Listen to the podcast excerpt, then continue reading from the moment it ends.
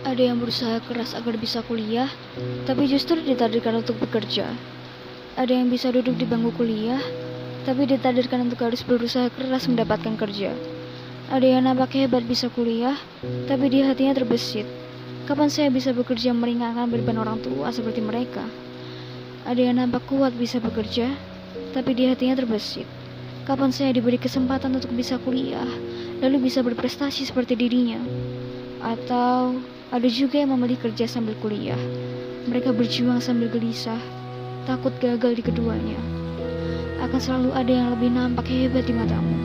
Tapi jangan lupa, kamu juga hebat di mata seseorang. Saat kamu melihat sesuatu yang sangat hebat, percayalah, ada seseorang yang berjuang menjalani itu dengan kuat. Jadi satu hal yang gak boleh kita lupa. Yang enak tadi cuma nampak.